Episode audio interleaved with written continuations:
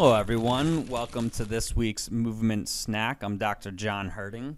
Today, I want to talk about priorities. Priorities are going to dictate reaching your goals, and priorities are going to change depending on the situation.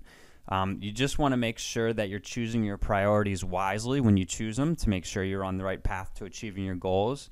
But um, think about language, right? So if it's I have to do something, then it's going to seem like a chore. But if it's uh, I want to do something or I get to do something, um, or I'm going to make the time to do something, that's going to help make your priorities, bring them to the forefront, and make sure that you're on the right track and path to achieving your goals and that it's not seeming like a chore in order to do so. So just remember, guys, priorities are going to dictate reaching your goals, and priorities may change depending on the situation.